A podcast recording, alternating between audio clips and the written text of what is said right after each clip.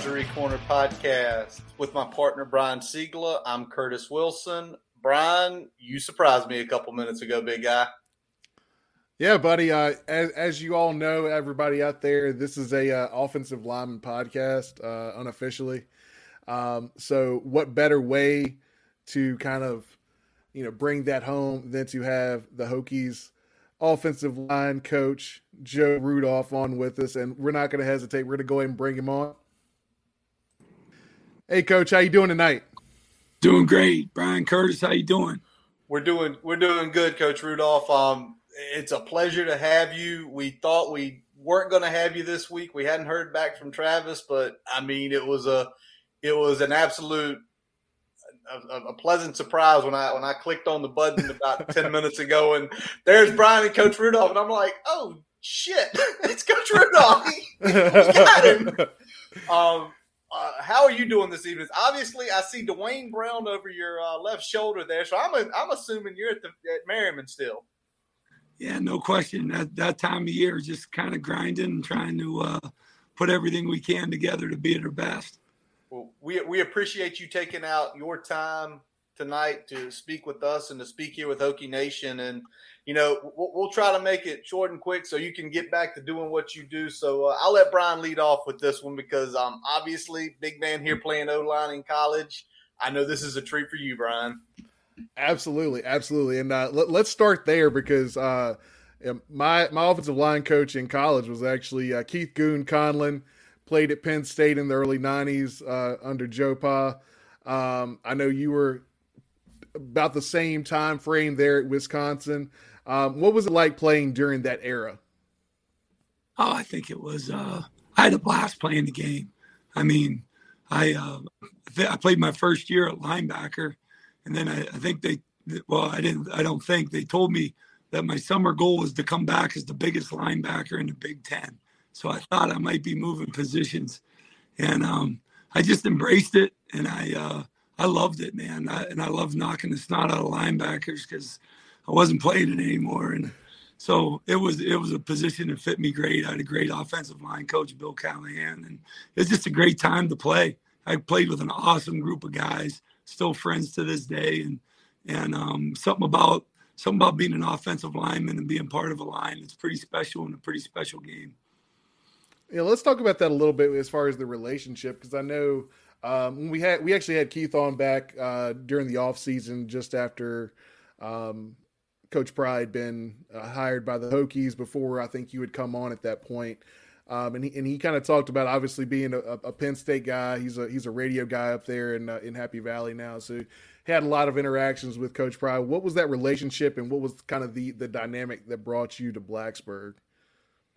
Well, um, I, I, it, was, it was a number of things that kind of just kind of fell into place. One, one being um, the people people that I knew through recruiting, they would always talk about Coach Pry and talk about what a great person he is. Because recruiting goes both ways sometimes, right? Sometimes, sometimes you work your tail off, and and the young man and family feels like you're the best place for him, and sometimes it's another place. And but if they'll tell you how much they respect that person afterwards, then then you kind of get a little glimpse into who they really are. Uh, you know, even when circumstances don't maybe fall their way, and then just competing against them. I always love the way his his guys competed. Um, I thought they were, I thought they understood that they were sound. I, I thought they understood not only assignment, but they played together and they played with a competitive mindset. And then Blacksburg, I came here once when I was coaching at Pitt, and I'll never forget it. It was it was so loud, uh, you, you couldn't hear yourself think on the sideline and it was i'm like man these people love it i mean they love this place and these kids that were playing in front of them you, you could just feel the energy here and uh, you know it was always a place that kind of kind of stuck with me and and just it's been awesome been very grateful for the opportunity to be here and i'm having a blast well, we're grateful you're here, Coach. And it's it's funny. I, I, hear the name Bill Callahan, and and I'm correlating. That's the same Bill Callahan that's been in the NFL the last 20 years, right? Yeah, uh, um, Bill was our offensive line coach when we were at Wisconsin, and great coach, great technician. Um, you know, just just a great guy to, to learn under, and you know, you not only learned how to play the game, but you learned how to become a line, you learned all the steps that it takes, and and um, I, that's that's always stuck with me.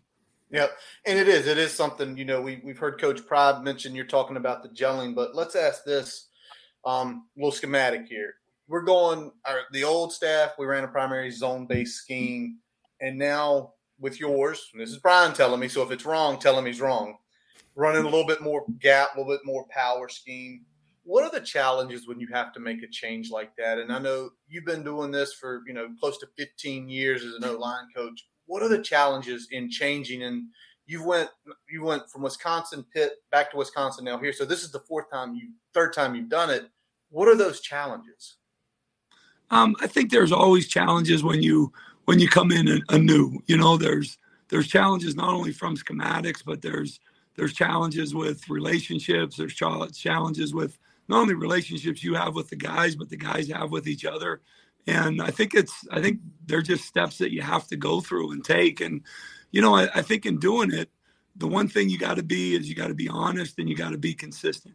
You know, like um, if something's good, you, you're going to say it's good, and if it isn't, then you're going to work on it to close the gap to get it that way. And when I look at schematics, because I know that was part of the question, the thing I always look at, you know, uh, you you you you watch and you judge each play, and you say, okay, if we do everything that we need to do, can this truly be successful or not successful? And and then you kind of you kind of map out. You want to get rid of all those plays that that you know you're going to struggle with regardless if the guys are on cue.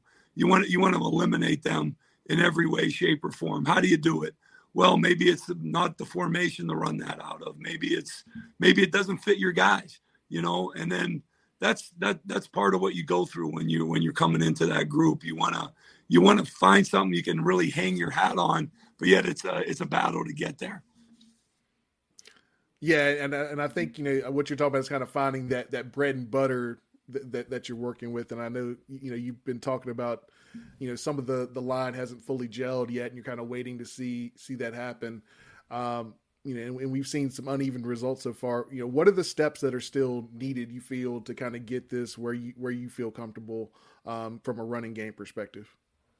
Well, it's like it's like you say the running game. It's it's kind of like running game protections it's it's it's 11 guys playing you know and and there are times where you where you feel like something's maybe blocked up great but maybe the timing from the from the backfield to the line of scrimmage isn't what you want. And then sometimes boy all those things are set up and man you needed that one last fit by a by a tight end or a or a wide receiver. And then you know sometimes you're like man we we you know, we got to get our feet across the line of scrimmage as an O lineman in order to give this guy a chance to get the ball down so he can make his cuts on both sides of the line of scrimmage. So it's really all those things coming together. And when those things come together, it's it's beautiful. It, it's consistency. And that's that's what you fight for. It's it's not about what you can do well, it's about what you can do well consistently.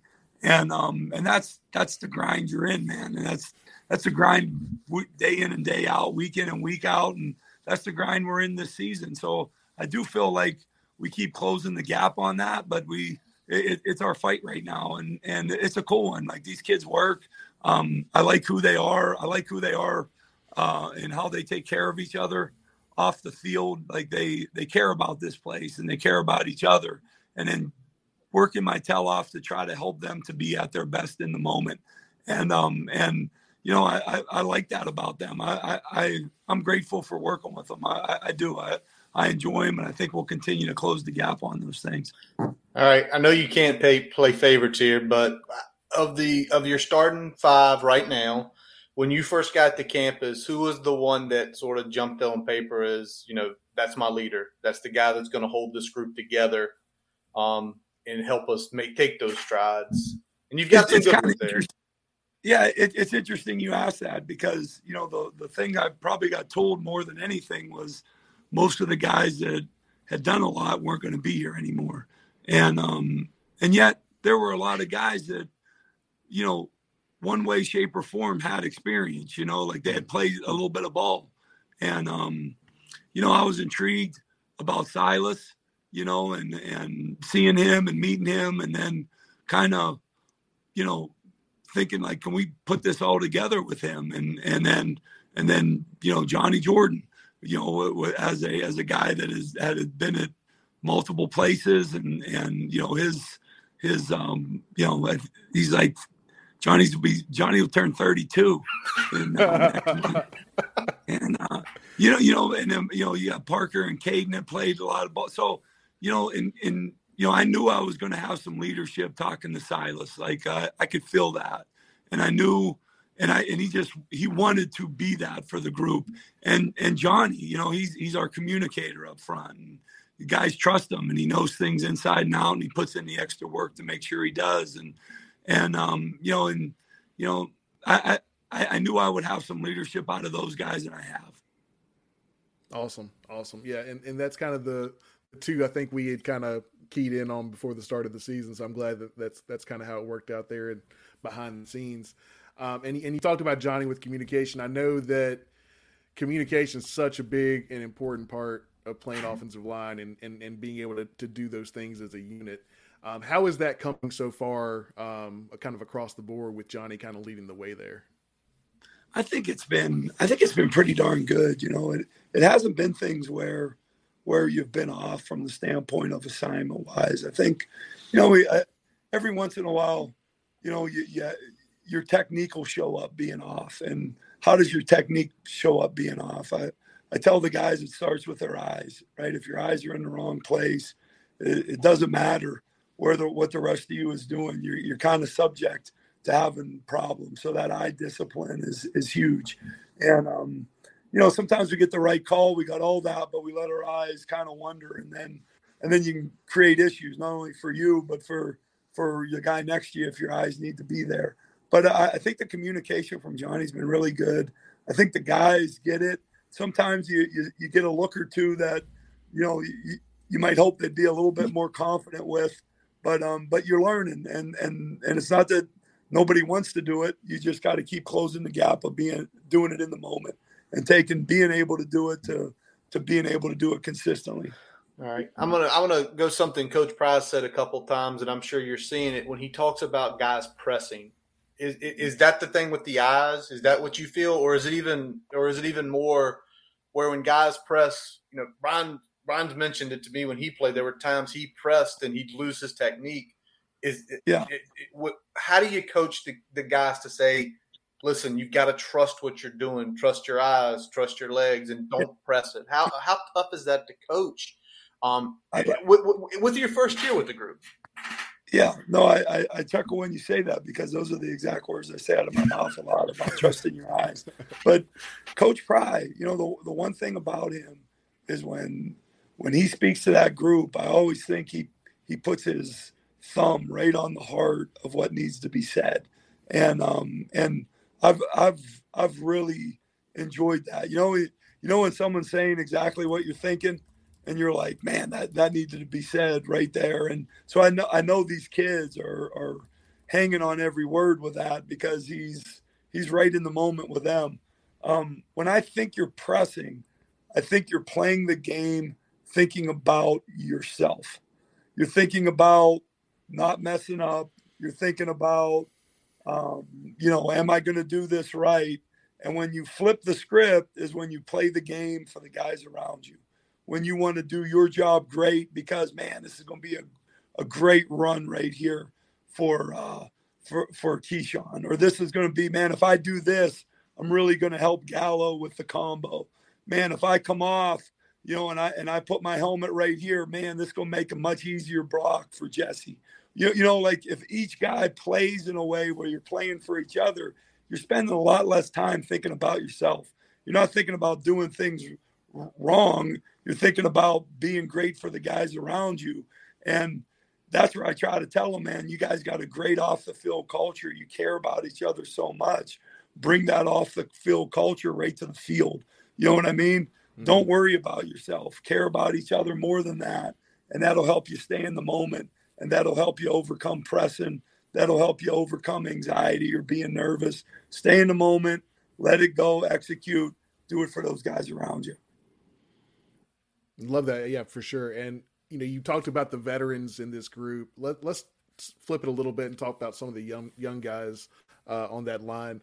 We've got you know Xavier Chaplin that's come in um, this fall. Uh, you know, Braelin, Braelin made the position switch uh, kind of late in the spring, and then we've had uh, Jack Hollifield holding it down there, um, kind of center and guard uh, a little bit during the spring there as well when you were bang- guys were banged up a little bit. Um, how how has it been with those guys, and are we looking at any point to kind of get some of those guys um, some extra snaps during the during the games? I know we saw Braelin uh, a little bit um, against uh, I think it was UNC uh, in and maybe a game before that as well. But are, are we? Yeah, we, we played them. We played them in one game against West Virginia. The West plan Virginia. was to play a little bit more in that game. We tried to sneak him in as a tight end, and uh, thought he would make a difference. They had some they had some size on their defensive ends and thought he would he could be a good matchup. Um, didn't get a lot of playing time in that one, but got a little bit. I, would be happy to talk about those guys. Braelin, for one, I think has got an incredible future. You know, he, he keeps pressing. He's right there from the standpoint of, you, you know, getting him on the field more. And um, you know, he's had a few setbacks with with uh, with with injuries that have that have just held him away from making that step. But I, I think he's going to have an awesome future. He's super twitchy. I think he's got the ability to play center and guard. He's explosive. He's learning it. You know, he's learning it on the on the run, having just kind of been part of it in camp. But um, I couldn't be more excited about him. Xavier Chaplin, you know, um, just a mountain of a man. But every day he surprises you by how much he absorbs, how much he understands. He's got a he's got a kind of a unique kind of intuitive sense of humor and um man i think the sky's the limit you know he's, he's young but uh but i i can't remember traveling a true freshman for you know i think maybe one time i think there was a true freshman i traveled at wisconsin so to be traveling xavier and braylon and traveling John, johnny garrett at times traveling Brody Meadows at times. I mean, that's that's pretty much been unheard of in in in my experience. So um, I'm excited for that. I think I think those guys are worthy of it, and I think those guys will push and have the opportunity to make big impacts here. And I could definitely see Xavier Braelin um, getting on the field and playing a little bit, and and just going in the next year with a little more experience. Awesome to hear that, Coach. Appreciate the, the little background there on those young guys. Before we wrap up tonight and let you get back to what you're doing there in Merryman, you know, ever since you've come to Blacksburg, what's kind of your food spot down there? Where, where what's the spot you hit up? You know, late night like this, you're in the office. Who are you calling to say, grab me some food and bring it in? well, Co- Coach Quinn is like the aficionado of, uh, of uh, of all food eateries. And he, let me tell you this, he takes great enjoyment in, in holding that title. And he is very much in the moment when he is in any establishment. So he has kind of taken me all over Blacksburg to like a whole bunch of places I probably never would have gone to myself. And it's been awesome, man. Like there is some great food and there are some great people in this town. And we, we've, we've enjoyed it, man. And, and, uh, my family, they are, uh, when we because I was here for a little bit before they got here. They had finished uh, my boys finished baseball back in um, back in Wisconsin, and then they came out right before school started. So like taking them after that to a few of the places, whether it was you know whether it was greens or lefties or where, wherever like we we Macado's like we would be all over and making stops so i, I like kind of changing it up a little bit and and um, it's kind of neat showing them around after kind of Sean showed me around a little bit.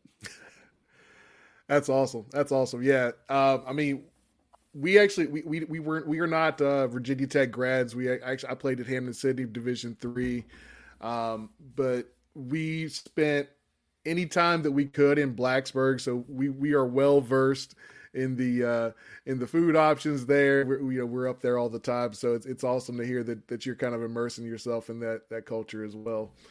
No, it's been good. I've made my stomps everywhere and back, and probably PK's probably gets the most action out of everything. So it's all pretty good. Love it. Got, got to get the cheetah wings in, right? Gotta get the sheet no off, man.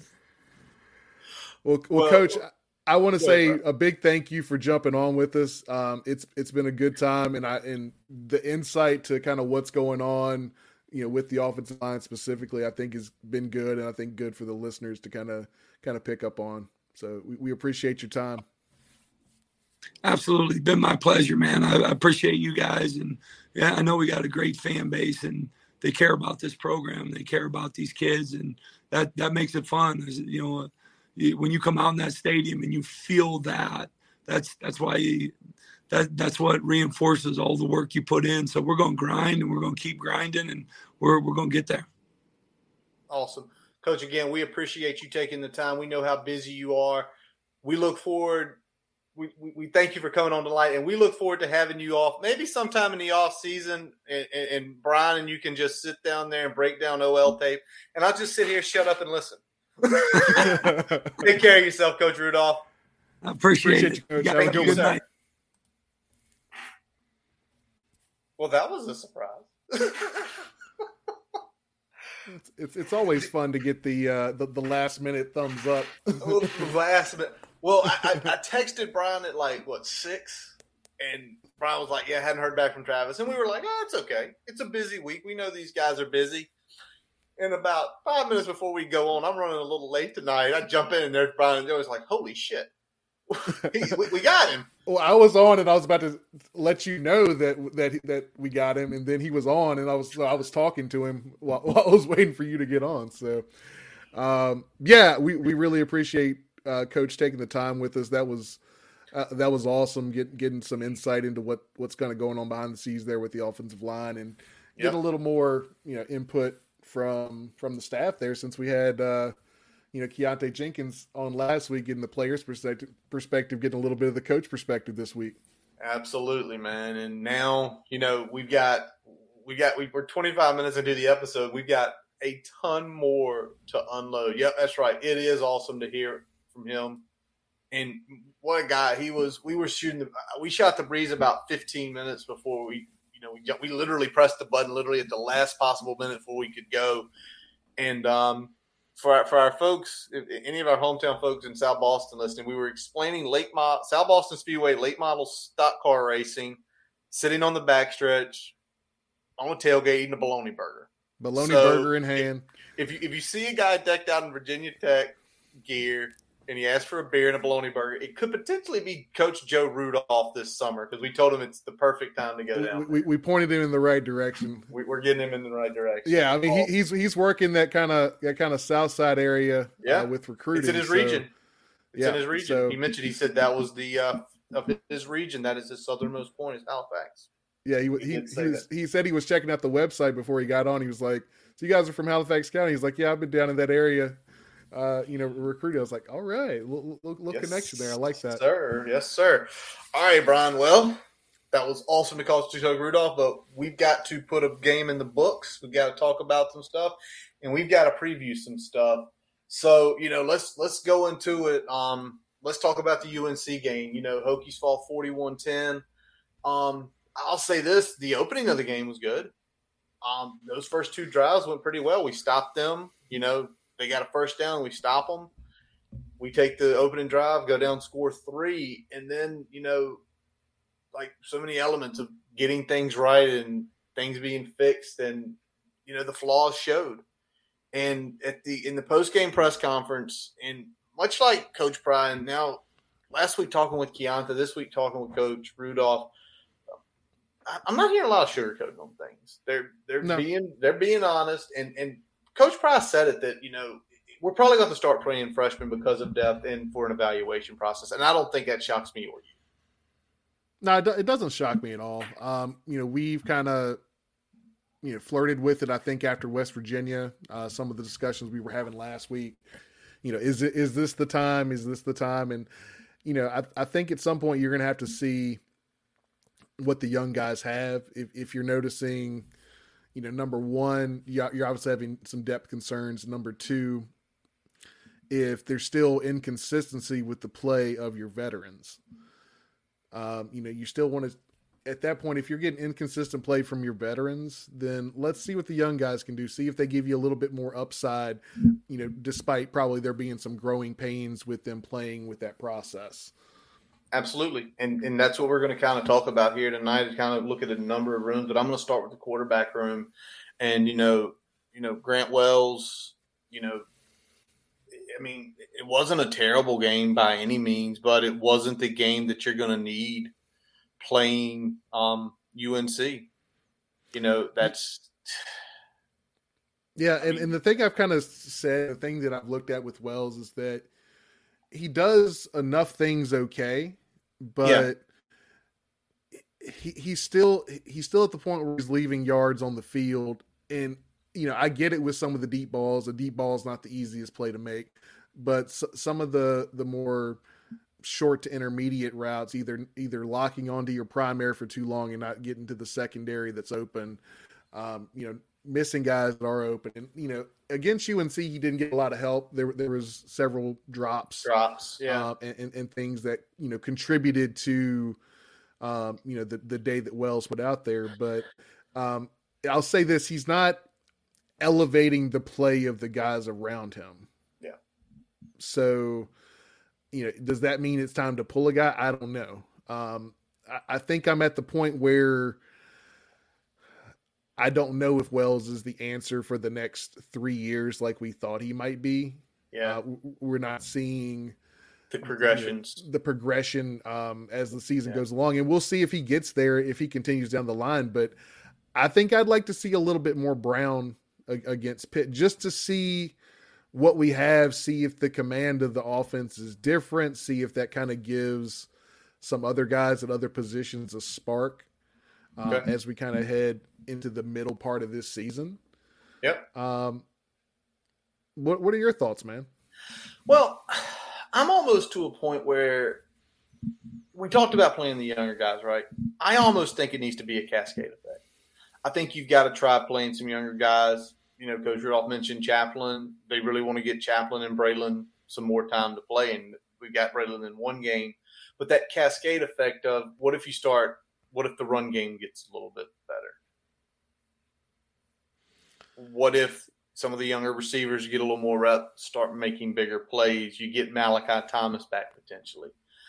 So to me, I think it's like this this time frame we're in between Pitt and NC State make some other changes. And if by say NC State, Grant hasn't changed his level of play, then those last four games, let Jason Brown play. Let Jason Brown play. It's was it going to hurt? We're likely going to be looking for another portal quarterback, um, which I know is something we probably didn't want to do, but you, have got to move on. And um, we're going to talk about the portal in a little while here. But you know, yeah, we're, I, we're and I know still in an evaluation period at this point where we're trying to see what we have, and I think part of that is not just okay. Well, we're evaluating Grant. We obviously know that, but it's hard when Grant's struggling to also evaluate some of the other guys. Mm-hmm. You know, potentially Brown might be a stabilizing factor in that. Maybe. I don't think he. I don't think he has the upside that that Grant does. No, full, I mean full stop. And I said that in the offseason. You said at the beginning, yeah. I mean, we we kind of know that there are limitations with putting Brown in there, but would he help us more in some of the things where Grant is deficient right now? That's the question we don't really have an answer to yet. Could could he maximize other areas of the field and other parts of the offense that help those guys improve. And we don't know until he actually plays significant reps, which is going to be interesting to see how it goes with the last seven games. Now, something I'm really glad we had Coach Rudolph on, and this is our second talking point. Um, you know, the offensive line, it wasn't, you know, wasn't hit on all cylinders. And, you know, Coach Rudolph talked about guys pressing the eyes, you know, if your if your eyes are moving and things like that you know, we were under three a carry against a UNC defense that had not been very good. And we talk about, um, we talk about, is it time to let the young guys come in and play? And, you know, he, and luckily he, he kind of said it for us. And Brian, do you think it is time for those two young guys that he's mentioned, you know, Braelin Moore and Xavier Chaplin? Is it time to give them some run just to see if it can create potentially a spark on the offensive line? I think so. Um, it, it, at least in some sort of capacity. I don't know if you necessarily roll them out as the starters and and give them the, the full game. Um, but I think it'll be good to get them in at least for a handful of series each. Um, potentially started this week with Pitt. That, that'll that'll kind of be a trial by fire, which we're going to talk about in a little bit uh-huh. in terms of what they do up front. But uh, you know, as we keep moving forward, I think it's going to be important to to get those guys some uh, some additional time uh, in, uh, in the game, um, especially the, the two we've mentioned, Braelin Moore, Xavier Chaplin, um, especially when a guy like, you know, we, we've talked about the, the, many struggles that Parker Clements has had in the season yeah. and the fact that you know that Xavier Chaplin is going to have to be one of the guys going next into year. next year. Yeah, those two factors alone, I think, can can be a good justification for getting him out there, especially – you know, a guy that is, you know, a true freshman just just coming into fall camp. The fact that he's absorbed enough where he's on that cusp right now, that yep. says a lot about him and, and, what his future is with this team. But you also can't teach what he has. And Coach Rudolph said he is a mountain. He's six foot six. He's three hundred and forty pounds. He is a he's a monster.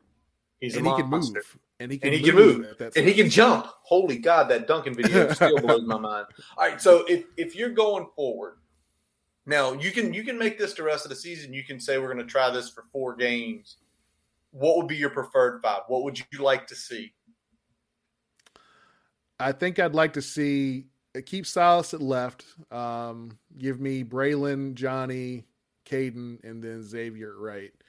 Um, I, I think that'll give us the best chance that the best combination of talent versus building towards what we're going to look like next year because we know that both Moore brothers are going to be in the mix next year. We know that Chaplin's going to be in the mix next year. Um, and then you keep your two veterans that are, are going to be out of eligibility at the end of this year in there is to kind of hold the unit together. Yep. And one's on the left side with one of the younger guys. And then more, you know, Chaplin on the right side with the lesser of the experience, that's kind of where you maybe get a little shaky. But I think things have got to change. I think you've got to. We were talking about the gelling and all that going on. Eventually, when does it come to a point when okay, things aren't gelling? Is it just the group's not going to gel on the field? Um, and as much as they care, which which is good to hear, you know, I, I have a feeling that if they didn't care, I don't think we would have heard that come out of Coach Rudolph's mouth because you know, there's no reason to say that. Um, So yeah, so it'll be interesting going forward with the offensive line um, and with the quarterback. Yeah, I mean, and he was talking about the, it's little things, right? It's it's these little things that kind of add up, and and he was talking about pressing and talking about you know playing playing not to make a mistake is still it, it's never a winning strategy. If you're not playing with that confidence and that you know it's overthinking. It's it's so many things that kind of come into play that can hinder you as an offensive lineman. And because because you are having to work as a unit and as a group and there's so much of what you do that impacts what other people are able to do on a given play call. Yep and, and so you know if, if if you don't have all of that working in a, in a full tandem with with the right mindset then there's going to be inconsistencies and struggles, and that's what we've seen. Exactly. All right, let's flip and talk a little bit about the defensive side of the ball. A couple things there, and then we'll wrap up with a few more places that we're seeing. Um, we felt the secondary was the strongest part of this team, and Saturday, what we've been hearing all year, depth's an issue. Depth's an issue. Well, depth against the best passing team we faced all year reared its ugly head and bit us in the ass. And with Dorian Strong out and then Jalen Stroman out in that first half. Basically, our strongest unit against again against the best quarterback and probably some of the best skill position players not having to do it showed, and it showed quick in that first half. Um, yep. You know, but but not not, not Evan Stroman, not Evan Strong, and you know, it was the strongest unit against the best quarterback, and it showed that we're, we're not quite there depth wise. No. But it was good to get uh, get some extra time for for DJ, um, yeah, for, for Mansoor, uh, for Cam. Um, you know, they were able to come in. Um, the moment didn't look for big, too big, especially for Delaney. Delaney looked no. like he belonged out there. Yes, he did.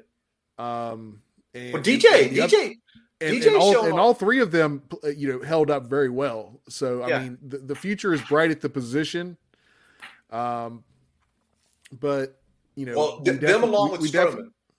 Yeah, I mean, that's probably your starter. Well, yeah, that's probably your starter next year with Strong.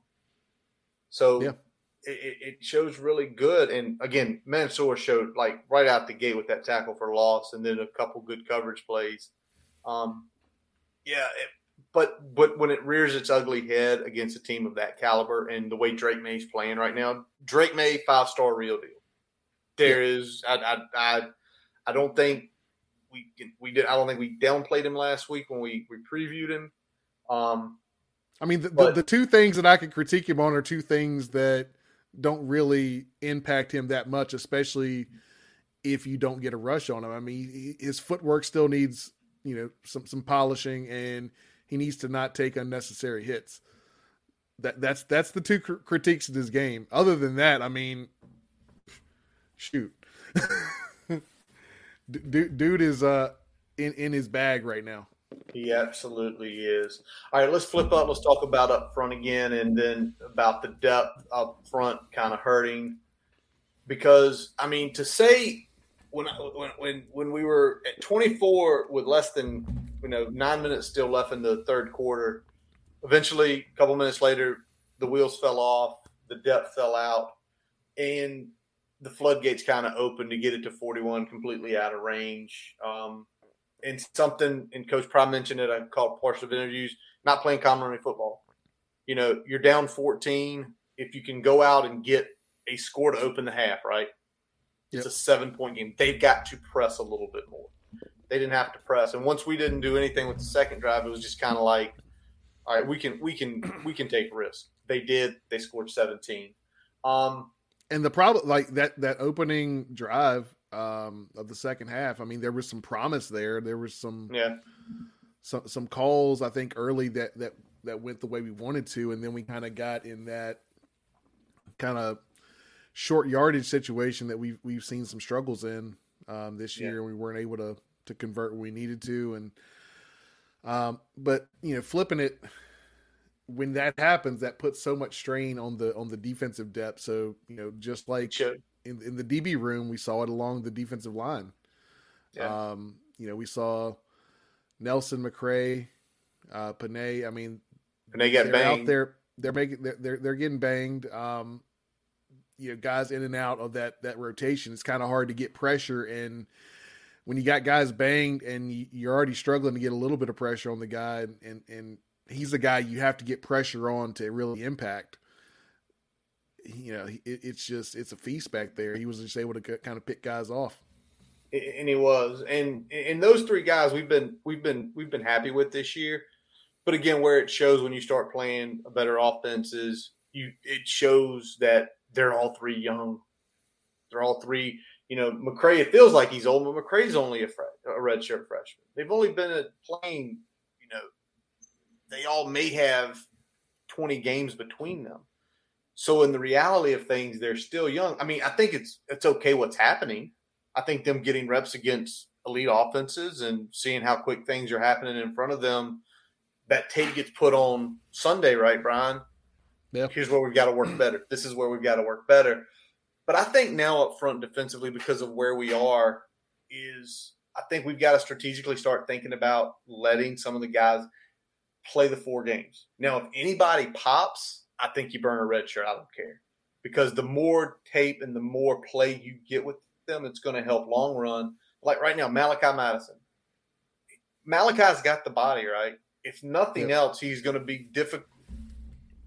Even even as an experienced as he is, Malachi's 310 pounds.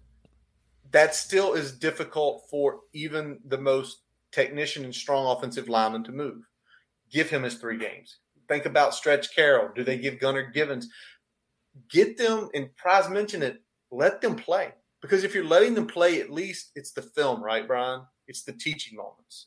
Yep. you, you lined up here, you went here, you should have went this way. Look at your footwork. And I know yeah, they, they, they can learn something from the process, and you might, you know, find a guy that can give you a boost in the short term. Yeah. So, I mean, I'd love to see that happen, and it's got to be done strategically because, by all means, if you know, like this weekend against Pitt, something fluky happens and we're in that game, like yeah, it's going to be tough to put them in in those situations, right? Yeah. It's going to be tough to put them in if it's like a, I don't, know, I'll make my prediction in about an hour here, but if you know if it's a 21-21 game late, it's really tough to go say we're going to put in four freshmen to play this series. Yeah. Well, you're still trying to win a game. If there's other points in the uh, within the game you can put them in to get that experience, do it. But I think they have to look to these next seven games, getting those guys those reps. Um, running back room, I thought we had Malachi coming back. Um, obviously, he's closer than he's ever been. He's on the depth chart this week. King still solid. He had nine carries for 50 some yards, broke a couple good ones. And Duke continuing to show the good traits where that room right there, those three have eligibility to come back next year.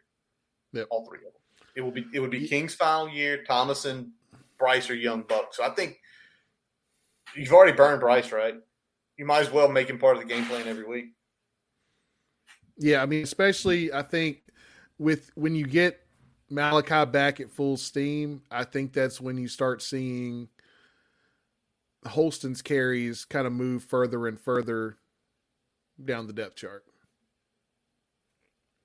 because they kind of have similar skill sets in terms of, of being competent between the tackles, uh, big enough to to kind of get some first downs, um, you know, by, by running people over if they can. Um, whereas King and Duke are kind of more, a little more undersized. Yeah, shifty. So yeah, so I, th- I, think that's the opportunity, and I think that's when you start seeing Holston kind of slip down the depth chart uh, a little bit further. But we're seeing it also in game. I mean, Holston only had two carries. On yeah. um, he only had two carries. I, I, couldn't give you a snap number. I know that he was out there in some of the passing situations. He was out there in passing situations. He is he a good was, blocker. He is. Yeah.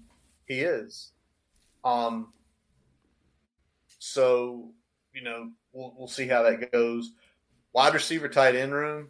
Um, Brian, just just as we pop it on the screen here, um, you know, we'll talk about that. Connor Blumrick. I mean, yeah, we haven't seen him um, kind of designed into the offense uh, as much as I think we wanted to see him. Um, he hasn't been the kind of primary guy, the do it all guy that we thought we were going to get when the season started.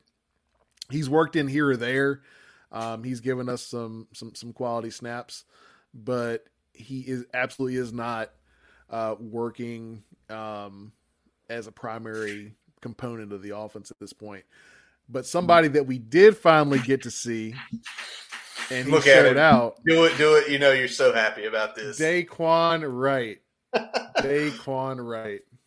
I mean, you, um, y'all don't know. He, this guy texts me. I think that first play, and it's like, see, I've been right since I first saw him on tape, and he did look good. He, uh, much like you said, Mansoor Delaney belonged out there. Daquan Wright looked like he belonged out there on Saturday against UNC. I mean, hundred percent. I mean, he had four catches, thirty-one yards. He got into zones. He beat some guys off the off the ball, and you know that's what you want. And and and now now they have to make the decision, right? Yeah. Do you, do you go ahead and just say, you know, screw it, or do you burn him? Yeah, I mean, I think it's going to depend on if we see kind of a similar output this week. If he if he's involved in the game plan, if he continues to kind of show that progress, if he's helping you, you, you got to go ahead and burn it, um, because it's going to help him for next year too. Because it's only going to give him some more opportunities. Because um, he's taking over that Drake role. He's taking over yeah. the Drake role next year, and probably with a lot more fanfare than Drake's playing this year. Well, he's probably going to take over he's gonna be doing what Drake's doing and doing some of what Connor's doing. So True. he's he's going to kind of be a little bit of jack of all trades come next year. So getting him out there where he can kind of do a little bit of this, a little bit of that, um, that that's only going to help us going into next year. And if and if he still if he shows out again like he did this week, you know, twenty five plus yards, you know, three or four receptions. I mean, that that's that's some quality work for for a tight end, especially one, um, you know true freshman, just just got to to camp in the fall. So uh, we'll, we'll, see if he can make some more ground up. I, I, tell you the the thing I haven't seen a lot of, um, you know, getting a lot of buzz out of fall camp was Holloway, and we haven't really seen him get much run. Is it time to kind of work him into the receiver rotation with some of these other guys? Maybe. And that's the whole thing. I think you're at the point that you can start taking those risks. It's you're you're two and three. You're not five and zero. Oh, you're not four and one. You're you're not trying to. You know, we we there's is there a bold possibility out there? Yeah, weirder things have happened, but it's you know again finding who's going to be that guy. And maybe Holloway is the next guy that you see out there get some run. Um, I'm gonna go to linebacker room real quick, and I'm gonna make this statement. I know Dax is the leader of the linebacker group and I know Dax is a big figure in Virginia Tech football since 2000 and really 16. And he's hokey through and through. You love him for it. He plays with passion. He plays with heart. He plays with fire. But sometimes we hold him on the field just a little bit too long when the matchup isn't right.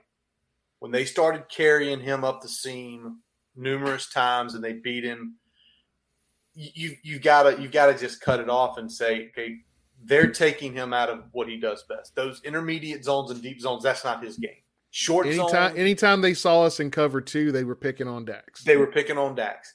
And what I'm saying with this linebacker group we have right now between Jenkins, Walker, Lawson, McDonald, all these young, more athletic guys than Dax, you've got to go ahead and mix it up. And again, I think that's something we saw with Johnson last week is all right, we're at the point now, start mixing. Find your nickel next year.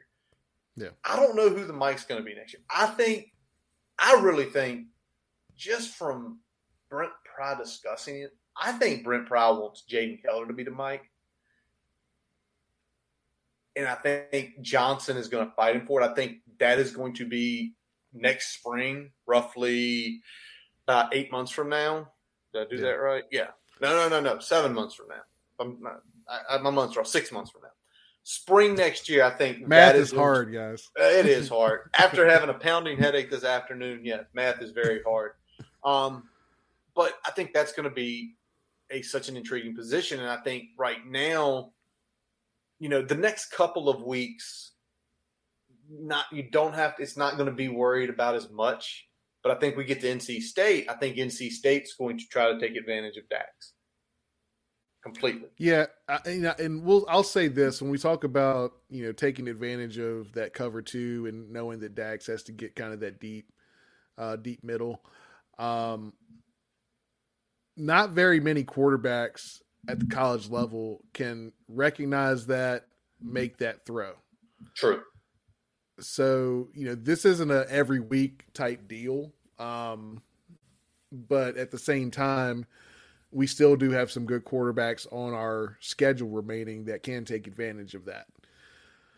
Um, but yeah, I'm with you. I, I think he, I think he liked Keller. I, I think that in terms of next year taking over for Mike, I think it's between Keller and Johnson. I think Johnson probably has, um, it seems like has the understanding of the defense down a little bit better. Um, but I think he likes Keller's physical traits better. Yeah, so I think the, the combination of the two can can Keller pick it up where he where he can call the defense, where he can can can be that communicator uh, for the defense. I think that's another big big piece to watch going through the rest of this year and into the start of next year. Um, but you can mix it right now, right? But you can mix you can, it, yeah. You can mix and we've seen. Can... I mean, we, we the depth the depth chart, especially. I mean, Will Will has been a a rotating cast of characters the entire season so far in terms of the depth chart. Um, you know, we've seen Keller at the top of that list. We've seen Lawson at the top of the list. We've seen yeah. McDonald at the top of the list. Um, you know, it's kind of been. I think they're still kind of figuring out the balance. I think sometimes it's still being dictated by opponent. Um, so there's that that aspect as well. So, yep. You know, as as we get further along, we'll see if any guy emerges at that position, and obviously, you know, depending on the eligibility situation, you still got Tisdale in there as well. Um, that that could be a factor. I, I, don't I don't think at this point that we're going to get that mm-hmm. resolved this season, but he'll, no, he'll be not. in the discussion potentially next year. So, yeah. Um, that's going to be an interesting room to watch. Um, All right. So we're going to put that to bed, and we're kind of putting to bed UNC at with that right there because the next two things we're going to talk about, even though some of it's on UNC, it's a little bit more towards looking to the future and trying to have people calm down. A lot of lot of chatter about Bowen's not cut for this. This scheme isn't good et cetera, et cetera, et cetera. Brian, I know you saw it. We had a chat about it. Um, and Brian decided just to look at some extra tape. Other than what he's seeing during watching the game live, Brian's a junkie on football, y'all. I mean, y'all, y'all, y'all don't understand this. Um, uh, to the point, well, we're all sports junkies that probably listen to this. Brian's now going 50 50 stack in front of him there in the man cave. And as he said, can watch football, we can keep the family happy. So I know you're doing a lot more breakdowns, but let's talk about the scheme because I know there were times again you got frustrated on Saturday where there was he had schemed somebody wide open and we didn't hit him. Yeah, and, and kind of the thing that like kind of putting a big bow on it. I don't think we're underplaying relative to our talent, but we also aren't doing a good job of maximizing the scheme relative to that talent right now. Uh, so there's yards kind of all over the field that we're missing, whether it's execution error by the quarterback, drop balls, you know, missing a block, not quite getting to a block, you know, something that turns a, you know, a, a eight eight yard gain into a one or two yard gain because somebody didn't quite get to their spot, somebody took a bad angle, um, somebody let somebody cross their face, I mean, there, there's just these little things, and I know, and I get that some people are frustrated with the calls and the scheme. I like the scheme. The scheme is good. The the front the where I have a frustration, and this is mostly looking at Bowen's relative inexperience as a Power Five play caller. Um, not changing and rotating personnel sooner often enough, and I'd like to see some development or refinement to kind of bridge the gap with these shortcomings week to week. Um, the things that he is struggling with the most is is those adjustments and then not having kind of an extra wrinkle or a big new wrinkle week to week that kind of throws off um, the opposing defense, something that they don't have tape on yet, you know. That that's the kind of things that I think is where he's not quite um, not quite hit his stride yet. And some of that, especially with the latter, might just be we're not doing enough of our bread and butter stuff good yet that I'm not trying to throw more at them week to week. Yeah. So it's so it's again, that's why I wanted Brian to speak to it. Um again, I still like the scheme. I still think he's scheming people open. I think from what you've told me, there are people open. We're just not getting there, and it's kind of goes back to Grant, and again another knock on Grant. We're not trying to bury the guy here, but Brian, you you've said it. You said it since week one. He locks onto that first receiver when a lot of times it's the second read that's getting open. That if he got off of that guy quicker, there's a guy wide open, or and not a relatively easy throw, but a throw you can complete and get yards with. Yeah, and like I said, you know, he needs to get some help from his receivers. There was a lot of drop balls. I know it was a little bit of a slick situation out there from time to time, but a little misty. Yeah. You know, you, you got to grab those. The other team did not struggle with with drops the way we did. So absolutely, there, there's only so much you can blame on the conditions there. Um, so you got you got to help your quarterback out, but your quarterback has to understand and work within the framework of the scheme and get through those progressions where he can get the ball to the guy that is coming open uh, in the offense. And I know another thing we talked about this a lot on the sideline uh, on the on the timeline. Uh, someone was saying, you know, check with me. Uh, they, they hate the check with me. and I, I, I kept saying right back to him, if we can get into a rhythm and we can go tempo, yep. you're going to see less check with me. But we can't. But right now, we we're we're not we're not dictating to the defense, and when we're, when we're not dictating to the defense, then scheme matters more, and so you're going to see a lot more check with me, so we get in the best possible situation for that down and distance. There we go. All right, before we jump over to Pitt, we're going to take a look at a few kind of college football news and notes. Um, obviously, one that probably caught this fan base's eye more than anybody. Uh, uh, speaking of Robbie Compton, we were talking yeah. Robbie kind of kind of going back to my point there um, about the bread we, and butter. If you can't get the bread and butter right, why add a wrinkle? There you go. All right, but little news and notes big one that caught every Hokies fan's eyes was Devyn Ford no longer with the Penn State team. Sounds like he is preserving his red shirt and essentially will enter the portal. We're on now that the 45 day portal timeline. Um, I mean, I'm pretty sure Brent Pry probably had a hand in recruiting him because he was up in Northern Virginia. So, as far as you know, let's make the running back room bigger. Let's make the running back room bigger. I mean, you know, I, I, have no big problem with uh with us pursuing that because we we need frontline talent across the board. I mean, there, yeah. there's not a position group where more than a handful of starters where you feel are yeah. ab- absolutely absolutely locked in, rock, rock solid couldn't be pressed by anybody else that that you could get in the portal. Um, so I think that's where I mean you got to explore your options. Uh, you know, running back is probably not a need position, but we could definitely upgrade the position. I think um, and, and, create more depth there. I mean, you look at a yeah. team like like Pitt that we're about to talk about that you know they only got two healthy right now, but they've got essentially three starting caliber running backs. Yep. And so I mean, we, so we I mean, and we've had that in in our past. You know, looking back at uh at 2009 and 2010. So I mean, we we understand we, we, we understand the uh, you know the, the ability to run three NFL caliber running backs out there. Yeah, um, it's it's it's it, and well, we didn't ever run them correctly out there. Don't get me into that. When you had Evans, Wilson, and Williams, and somehow we did not manage to have like a top 15 offense with three NFL running backs, multiple NFL wide receivers, and an NFL quarterback. You want to get it? Let's go into 2009 episode 2010 and get me fired up. All right, we'll keep moving, Brian, we, we, we got to roll here. All right, Karl Dorrell out of Colorado. I don't think that's a shocker. I mean, literally the worst team in P5, both sides of the ball.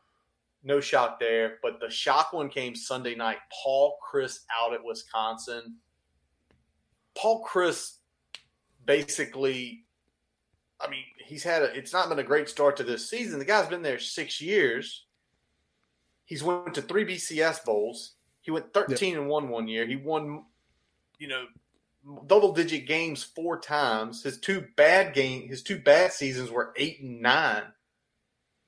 I'm, I'm, in, and, and one of those wasn't one of those. He's his worst year was the COVID year. There's, I don't I don't count the COVID year. Okay. I don't, I don't count that. You look at everything of a thing around. I mean, back in twenty, uh, what year was it? 2013? 20.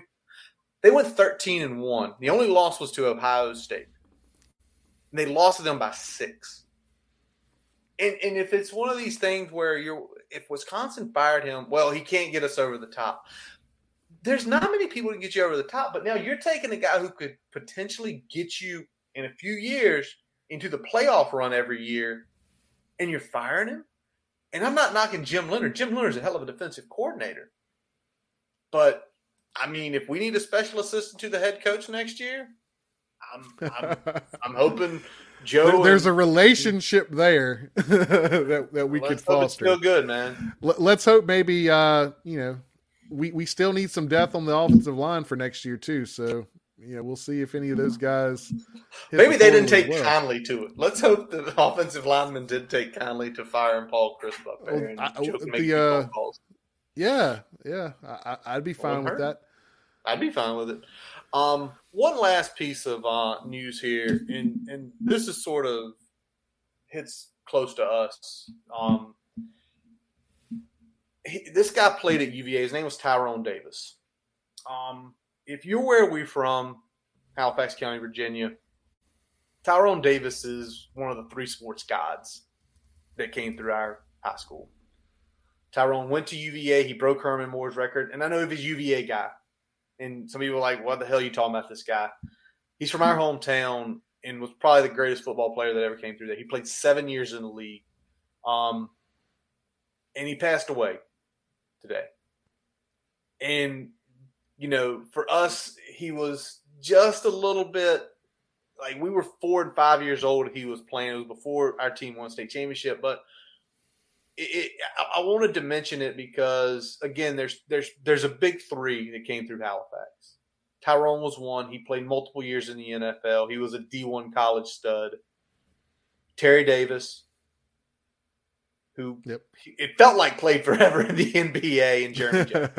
and when when he, when I read it passed away, it, it kind of broke my heart a little bit. And I know Brian, you played more organized football, and I know he was around back then. It, it's it's one of those things, man. Yeah, I mean, you know, you always have those hometown heroes that you kind of looked up to and and respected, and you know, he was kind of he was that era that ushered in the you know the best team that Halifax County has ever had. He was kind of he was the Dwight Vick of that situation. He kind of laid the groundwork, and then um, you know you, you reached that height in 1999. So um, he was kind of like that for us. Um, and you know he was there when uh, you know, Fred Palmore was the head coach, and then um, you know there was there was some change there, and you know I look back and like I said, he was one of the guys that that we were kind of you know we we point to say okay well they came from here. You know when when you're from Halifax County small school um, relative to a lot of the teams that we were playing at the time um, and definitely one of the more rural um, schools in, in, those districts.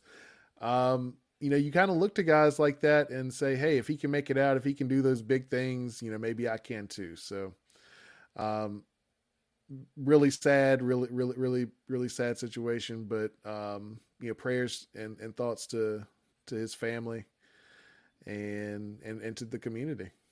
Absolutely. All right. Before we get into Know the Enemy Pitt, we're going to take a quick pause from our digital partners. So now we move on to Pitt and we go to, well, Heinz Field. It's always going to be Heinz Field. I don't care what the new name is. Acrisure Stadium. Heinz Field. and we take a look at the Pitt Panthers coming off a loss to Georgia Tech, which I didn't. I know that game was on ACC Network. I'm here in the cave Saturday night. We're watching a movie. I got games going on, and I got uh, somebody texted me like my, my cousin from South Carolina texted me. He's like, "What the hell is Pitt doing with Georgia Tech?" And I was like, "What? What the hell do you mean?" I look down and it's like they're winning. It's like, what the hell? Yep, I agree with that, Robbie, 100. percent All right, so we're to look at them. I'm to start. Let's start with Kedon Slovis, the quarterback. He is uh, a USC transfer um, to Pitt when he came out in 2019. He was a three star quarterback, go to USC. If you don't recall, he did take over the starting job from another guy we saw this year, JT Daniels, where he had a really good 2019 season where he threw for 30 touchdowns, nine interceptions. So far this season, been kind of steady Eddie, right at a thousand yards, five TDs, two picks what are we seeing on Slovis right now? Because this was a kind of a big pickup for them on a uh, in the transfer portal this year, Brian. Yeah, um, you know, we're seeing some similar things that we saw from him in 2020, uh, in uh, sorry, 2021 with uh, with Slovis. There, he's a pro ready um, in terms of his accuracy and pocket awareness. Um, really good at reading defenses, and pretty regularly he gets through his progressions. Functional um, athleticism in terms of escaping the pocket, but he typically only scrambles to kind of buy time to pass or get rid of the football. He's not trying to scramble for first downs like we saw Drake Maye do last week. Um, he has functional arm strength, um, but so he can make all the throws, but he's not a guy that's going to press it downfield consistently. And he will occasionally lock onto his primary read when he's pressured consistently. So if we can get some pressure on him. We can potentially you know get him to situations where he's making some bad choices with the football. How did he look against the blitz? Because I think that's we're going to probably. I think we're going to probably have to live and die by that the rest of the season. Yeah, and I think the the way they operate, they are not an air raid. They are not an RPO. There there's some elements that they have in their offense, but they're they're more they're more multiple. They're more pro style. Um, we're going to have opportunities if we can slow their running game down, where we can get after him uh, and, and, cause him some problems. All right, so good deal there. Again, Slovis is a good quarterback. I'm not going to knock him at that whatsoever. But uh, as someone, he's not what Kenny Pickett was in his 18th year, which you know now Kenny Pickett's transitioned to the league. Kenny had a great Sunday, Brian a no balls of his hit the ground. Yeah. Unfortunately, three were to the other team. Yeah, it, it's one of those one of those weird games where you know you complete everything, just you know some of them didn't go the the right way for you. yeah. All right, let's take a look now. We're going to look at two of their running backs because the first guy we're going to talk about here, Israel Abadan Nikanda, um, has been banged up recently.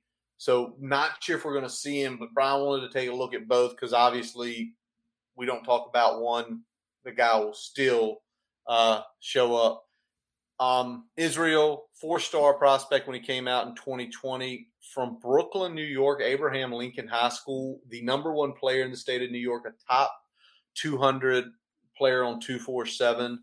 And, you know, so far in his career, you know, solid numbers, you know, just under 250 attempts, right over 1,250 yards um, since 2020. Had a solid season last year.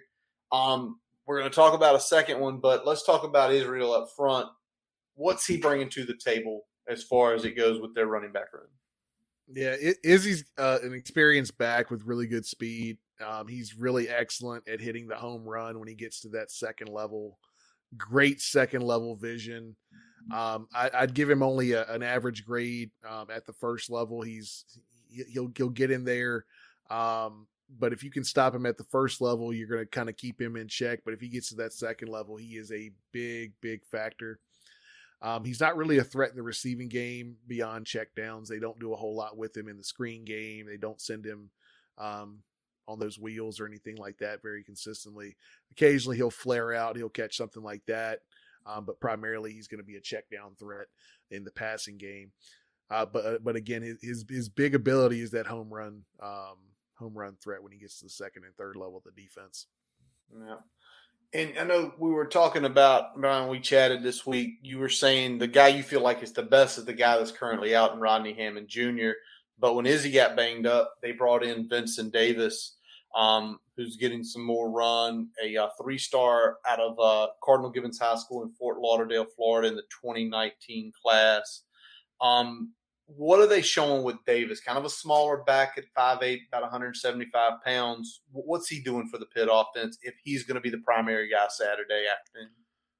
Yeah, he's a little bit more steady Eddie in terms of his production, whereas Izzy's definitely more of a boom and bust uh, type back. If he's not breaking a big one, uh, usually it's a modest gain. Uh, Davis can kind of hit off those, you know, eight eight to fifteen yarders a little more consistently, um, and that's mainly because he's more of a threat on the edge uh, than he is between the tackles. So when he gets when he gets to the edge, he's getting some consistent yardage there, uh, and he's kind of a good change of back, change of pace back relative to what uh, what Izzy does well. Um, gives a little bit of extra wiggle at the line of scrimmage. Uh, and they do use him a little bit more in the passing game than they do Abanikanda. So you can look for that um, as well. And his role definitely increased when uh, when Rodney Hammond went down. And I think Hammond's probably the most balanced uh, of the three. Um, he he's He's he's really good at um, kind of getting those those hard yards, but he's also a guy that when he gets to the second level, he can hurt you for for a big run. Yeah, and um, Vincent Davis, the last two games, which was against Rhode Island and obviously the loss against Georgia Tech, you know, 22 carries, 131 yards on the ground with a touchdown. You mentioned the receiving threat, Brian. Six receptions, 48 yards. Um, so obviously, you know, it's, it's kind of weird to look at those two games, but but what they were doing is kind of balancing and everything. So he does have that potential threat. I hope he's the guy versus mm-hmm. Izzy this week, or they're maybe trying to get Izzy back because the one thing I don't think we can that the team and our team in general can't hold is someone breaking a big one for a touchdown. We saw how much that hurt against UNC when they hit what the the tight end seam route and some of the other deeper plays. So a team that we can keep in front of us and players we can keep in front of us is going to definitely be big. Now, talking about keeping in front of you, one guy we do need to worry about in the outside is Jared Wayne, six foot three, 210 pound. He is a big bodied wide receiver. So far this year, 19 receptions, 354 yards, averaging right at 19 per reception. And when he came out, Clearwater, Florida, a very low three star. So, something we, we, we talk about, give Pitt the credit. They develop guys. They develop guys into being good collegiate players.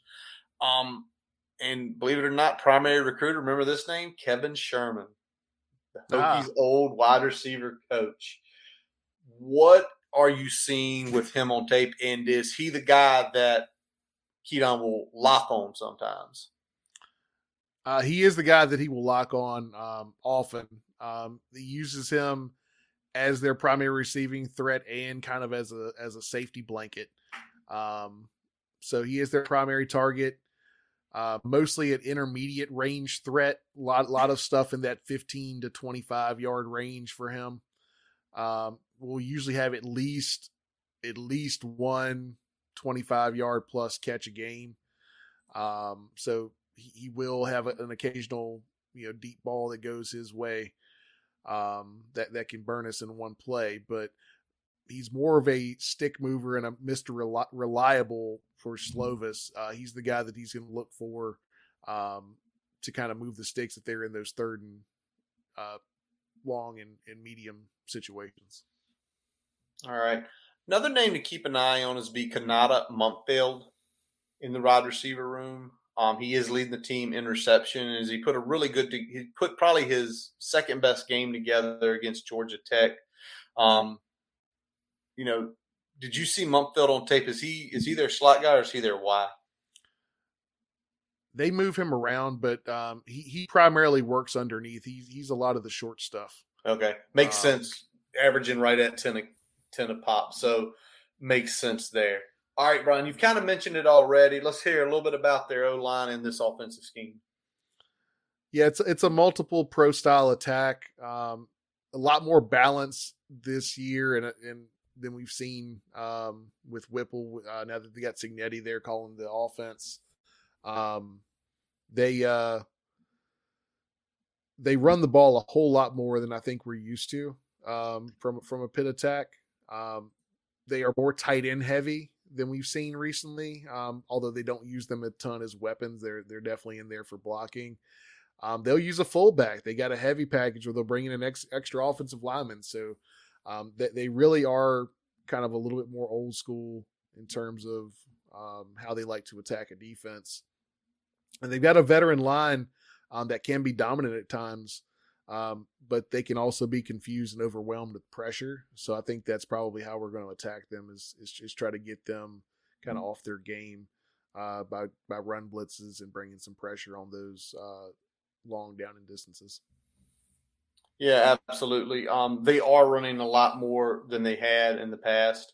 Um, you know, last year they were a pretty balanced team. This year they're 60 40 against the run. So, um, but I think that's who Narduzzi is, though. I think if he sees that he doesn't quite have the talent, you know, he'll play his brand of defense, which, you know, we're about to talk about here, and sort of let the cards where they fall. And that's, that's, it's been in the past.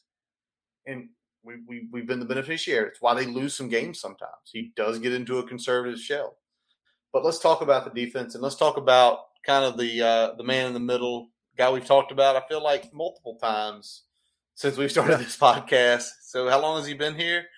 SirVocea Dennis, the six foot one, two hundred and thirty pound linebacker 2019 class, a two star out of the state of New York. They've definitely developed him into a very solid collegiate linebacker.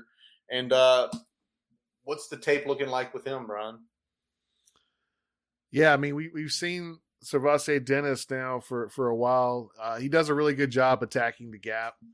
Um, he's used heavily in the blitz game. They'll, they'll send him up the middle, they'll send him off the edge with some line stunts. Um, does a good job of using his hands to shed blockers um, and is great in pursuit.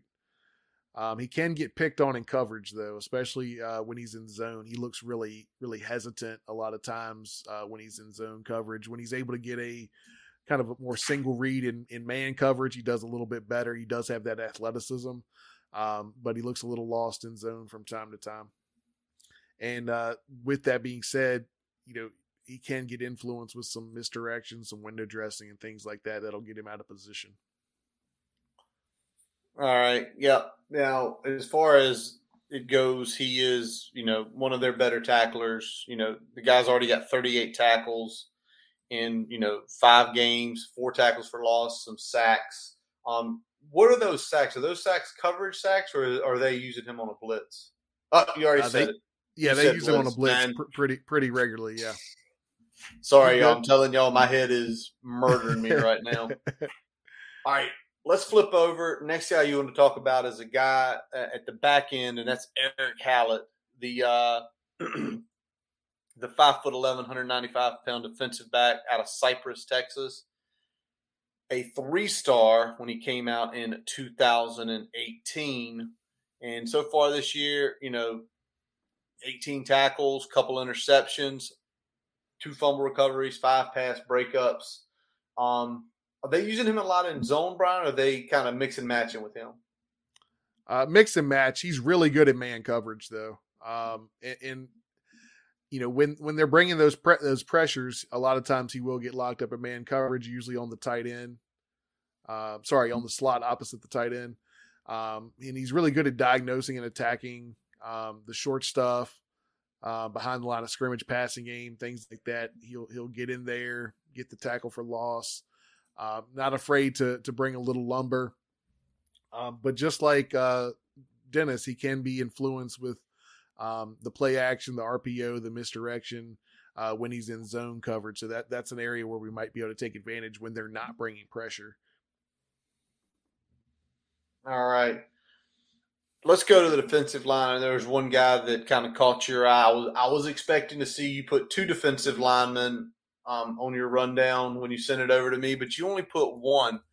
Calijah Kancey, the six foot, 275 pound defensive lineman um, out of Northwestern High School in Miami, Florida, a three star when he came out in 2019. So far this year, 19 tackles, seven and a half for loss, three sacks. Um, where is he primarily playing, Brian, and what is he bringing to the table? Yeah, he's primarily the uh, the two eye uh, on this four man front. Uh, he brings an elite combination of strength and athleticism. Um, great at penetrating at the snap, sheds blockers well in the run game. Uh, has a really great motor as a pass rusher, um, but he does rely a lot on his physical tools when rushing the passer. Um, so if you can slow his initial burst, he doesn't really have a secondary move um, other than just you know keeping going and eventually trying to work his way to the quarterback. So um, you know that's an area where if we can get a get a good punch, keep keep our feet moving in front of the um, uh, in front of him, we can potentially slow him down a little bit. But um, you know, I really like what he brings to the table. He's going to be a handful for sure who do you primarily see matching up with him Saturday on our line? Uh, I mean, it's going to be a lot of uh, that the interior there, man. It's going to be you know Jesse, Johnny, and uh, and Caden. Um, he, okay. He usually, I mean, you know, it's going to depend on the strength. Um, like I said, he's usually in that two eye role, so he'll be um, be be on on Johnny's plate a good deal um, with all those uh, those gap schemes where he's blocking back against the uh, the two eye. All right, awesome. All right, let's flip back. Let's go back to the secondary for one more player you wanted to talk about, and that's Brandon Hill, a five foot 11, 195 pound defensive back, another Florida kid, three star, out of Wekiva High School in Apopka, Florida, 2019 class. So far this year, we're taking a look at him, and we've, you know, 32 tackles. Um, only one pass deflection, Brian. Um, I am assuming he's the strong safety. Yep, strong safety. Actually, the fastest player on the team. Okay. Uh, sub sub four four speed. Um, they they got him routinely matched up against the tight end uh, or the outside uh, slot slot guy in man coverage. Um, really great in pursuit. He covers a lot of ground really quickly. Um, he does struggle sometimes when he's accounted for by a blocker. Um, so okay. he, he doesn't do a good job of getting off of blocks very well, especially when it's coming from a tight end or a lineman. And uh, and he also can be influenced with that with that play action, the RPO, the misdirection stuff. Um, they primarily use him um, in the run game, and they also will use him a lot in in uh, in in zone and man. So they mix and match him a lot. Again, everybody on this mm-hmm. team is going to have to have to have some some degree of man coverage in their belt because of how much pressure they bring. All right, that makes sense. Now, when you talk about saying he's covering, he he does well covering the uh, tight end and routinely matched up. Is it one of those things where he's maybe more playing a shadow and just using that athleticism to okay, they're going to make the catch, but when they make the catch, I'm going to turn the jets on, get there, and get them down. Yeah, I mean he he does a good job of kind of like I said, closing that gap. Um, he doesn't really do a whole lot of uh, when he's matched up on the tight end. It's, it's, usually not in zone; it's usually in, in those man coverages, and he does a good job of staying on his man and closing the gap. So you know you might get the completion, but you, are not going to get a lot of those yards after the catch. Got it. All right, let's do a quick high level view of the uh, scheme here with uh, Pat Narduzzi's four two five. Yeah, I mean it's an attacking four two five. We've seen it for years now. Um, it's it's very familiar to to Hokies. Um, you know, they'll be bringing pressure consistently, especially if we don't establish a run game. Uh, if they feel like they can tee off on us and make Grant Wells have to make a play, that's what they're going to do. And they probably will. yeah. so uh, they pursue really well as a unit in the running game, and they flow to the point of attack very quickly. Um, so you got to be, you know, getting to your spot, staying on your blocks, um, because they will flow to the ball and, and create some havoc there. Uh, but as I've said with the individual players, as a team defense, they can also be susceptible to play action, RPO, and misdirection. Um, so I imagine that we're going to probably have some of that in our pocket this week. Um, and since they bring pressure a lot, they're running a lot of man. So we're going to eventually have to have to get some where we beat them you know 20 yards plus down the field to keep them honest. Absolutely. And they're especially susceptible to that if the if you know the pressure doesn't get home. If we're able to to be sure up front, give Grant a good pocket, that's only going to make it harder on the back end for them to hold up in that man coverage. Yep. All right, so let's flip it over to know the enemy and the Hokies keys. And I think, Brian, that's one of the first things we look at, right? It's how do we take on the pressure? And not only how we take on the pressure up front, but can Tyler Bowen, where you've seen him scheme some guys open, can he find the soft spots? Can he find where they're coming from? And can Grant Wells get there? How key is that going to be? Because if you tell me, I mean, overall pass pro has been solid, not spectacular, but very solid. But if we're able to slow them up when they bring the pressure, is I mean, is this the game where Grant Wells has got to take that step where listen, there's going to be voided areas. You've got to know where they're voiding and you've got to get it there because we have the opportunity to break big plays. Yeah, and some of this is going to be about understanding, you know, where where the where the man coverage is and where the mismatch in man coverage is, uh, and being able to diagnose that before the snap. Um, that way, if if you know that you've got a mismatch somewhere in further down your progression, you know you can come off of your primary if it's not there right out the gate, and know that you probably have a mismatch on your secondary read. Um, so that that's that's what he's going to have to work on identifying this week, and that might help him take advantage of, of, of some of the yards that we've been leaving out on the field.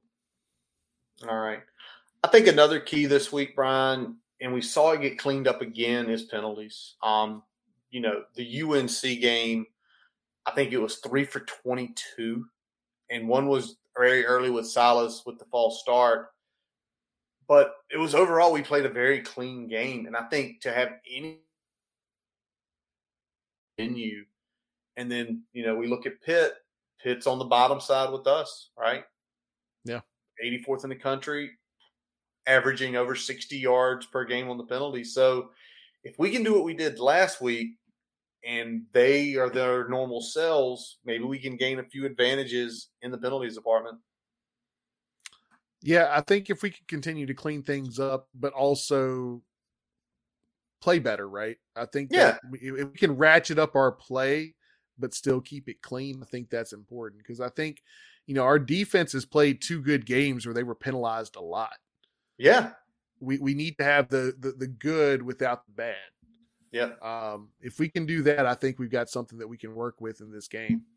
Now I'm going to say a point goes back to our first Hokie key, those taking deep shots.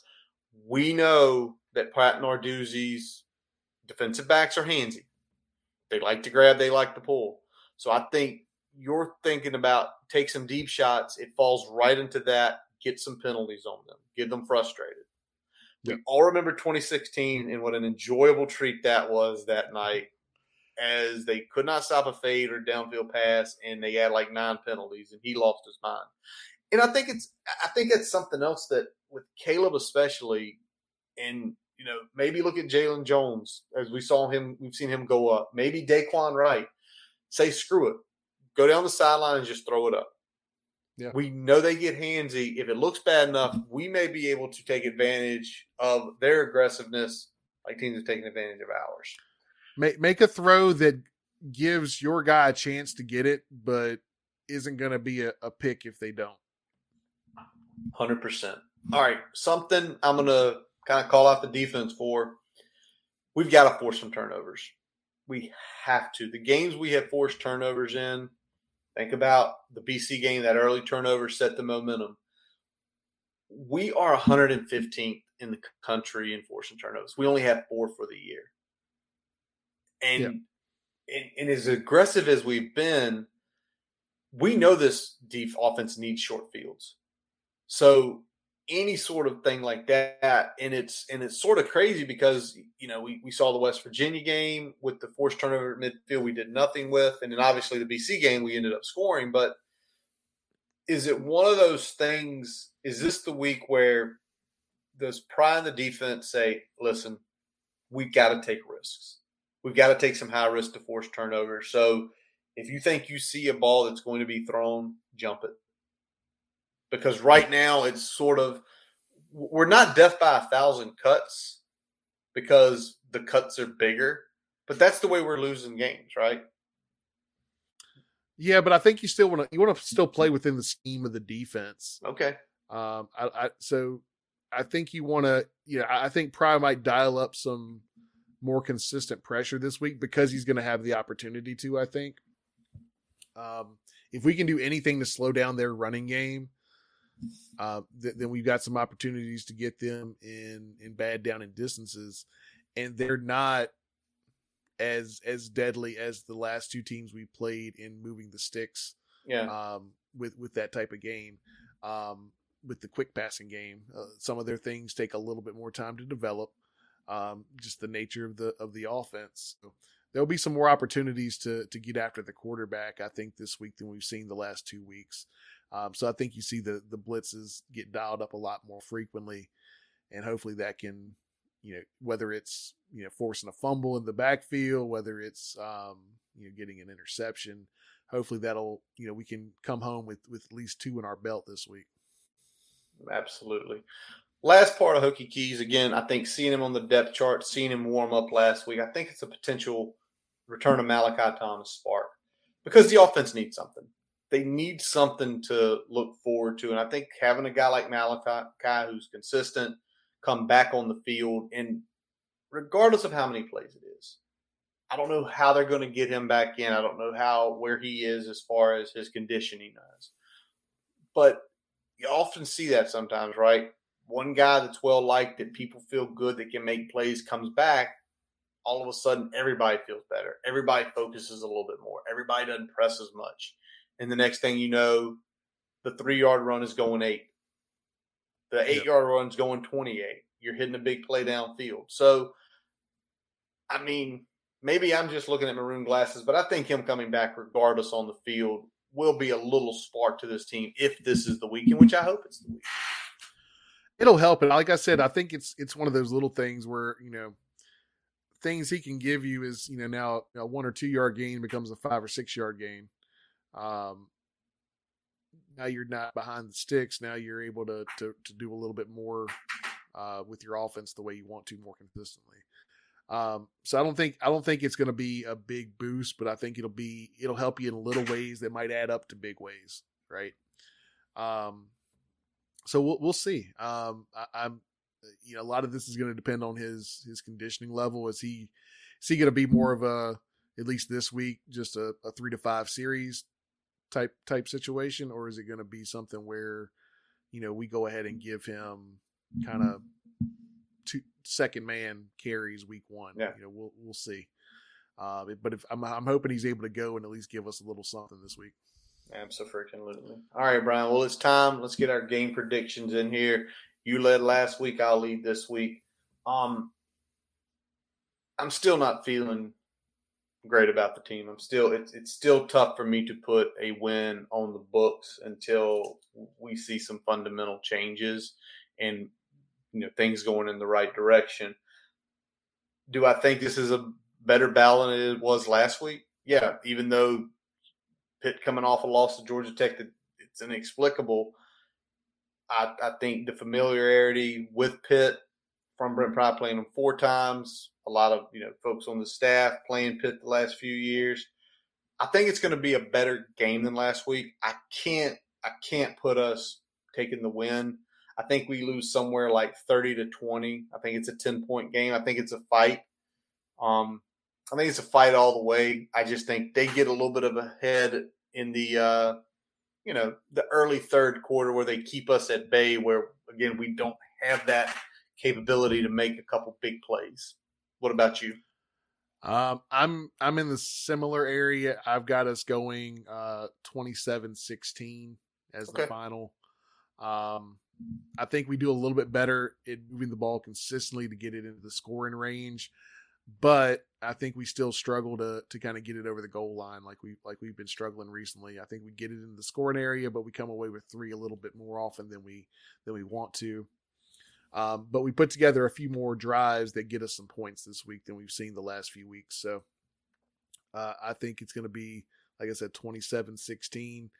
Um, Pitt does just enough offensively against our defense to to kind of put them over the top there at the end. Yep. And we're hoping we're wrong completely wrong. Always is what our hope is before the end of it. All right, Brian. Uh, big screeners.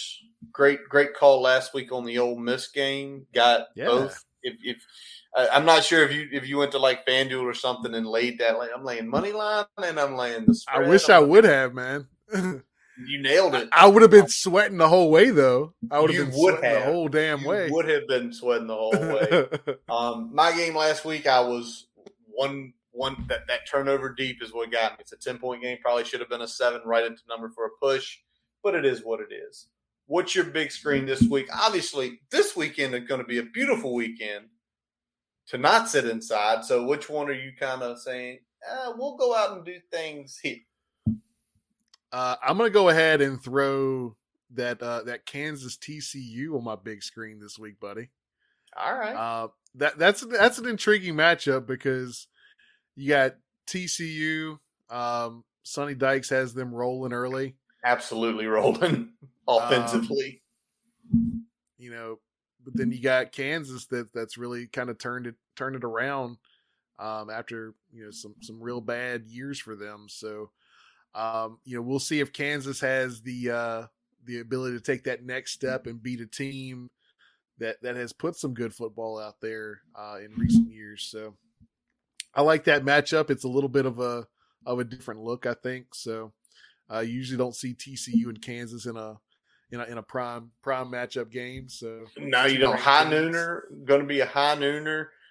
Game day is going to be there, and now it's like only five division or five Power Five schools that have never gotten the visit. UVA is included in one of those. Yes, they uh, are. Kansas, Kansas uh, knocks it off. Um, I like that game. I'm probably not going to see any of that game due to uh, sports, but I'm waiting until the evening. And there's a lot of ranked matchups this week. I mean, you've got that game. You've got Tennessee LSU, which is a noon game. You've got UT, Utah UCLA. You've got Auburn yep. Georgia. You know the oldest rivalry in the Deep South. Um, but you know, essentially a holy war with BYU Notre Dame. But I'm I've got my eyes going around, and I want to know if USC is a real deal. And I think they're going to get a challenge this week with Wazoo coming into town to the Coliseum, 7:30. So I will be able to watch it. That's also something that determines my big screener if I can be in front of the television to watch it. And that line right now um, is 13 points. Wazoo's lost one game where Oregon scored 29 points in 14 minutes and 50 seconds. They should be 5 and 0 because Oregon pulled one out of the arse on that one. Yep. Um, but I think this is a real test for USC. You have a you have a balanced Washington State team. I mean, their defense, with the exception of that quarter, has played very well. They won in a tough environment. Um, so that's the one I'm going to be watching. Um, who do you think in your game? You go in Kansas? you think TCU takes it? I feel like TCU has the, the the better end of the talent, although I feel like Kansas has just been playing with with a little extra spark. So I, have been leaning back and forth. Uh, you know, the the frogs are are the favorite here by six points. Um, I'm gonna go what I did last week. I'm gonna take Kansas and the points, but I think TCU wins outright. All right, all right. High scoring game. We're in the 30s or 40s. Oh yeah, oh yeah. The, Whatever the over, the over is, hammer it. 67 and a half. Um, in my game, I'm going to take USC. The line's 13. I don't think they can cover that. Um, but I do think USC does get it done. As much as I liked Wazoo and they kind of had a that one sucky loss, I think I think USC is you know going to get it done. I, but it's going to be a lot closer than 13 points, in my opinion. Brian, has anything broken in the last uh, little while here? No, I think we're good, man. All righty. Well, that is going to wrap up this episode of the Boundary Corner podcast. I'm Curtis Wilson. I'm Brian Siegler. Visit our website, boundarycornerbt.com, to listen to all of our episodes. While you are there, do not forget to follow us on Twitter, Facebook, Instagram. Subscribe to our YouTube account thank y'all for watching on YouTube. We have hit 200 the last few weeks of these episodes. We really appreciate that. Your favorite podcast source, Spotify, Amazon, and Apple Podcasts. We always let our buddy Jason Long, he plays us in, he plays us out. And on Saturday from 10 to 3, he is going to be at the Raleigh Court Blocktoberfest. Um, so check him out there.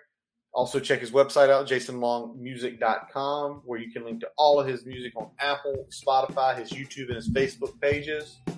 We thank you for listening. And as always, let's go. Hokies.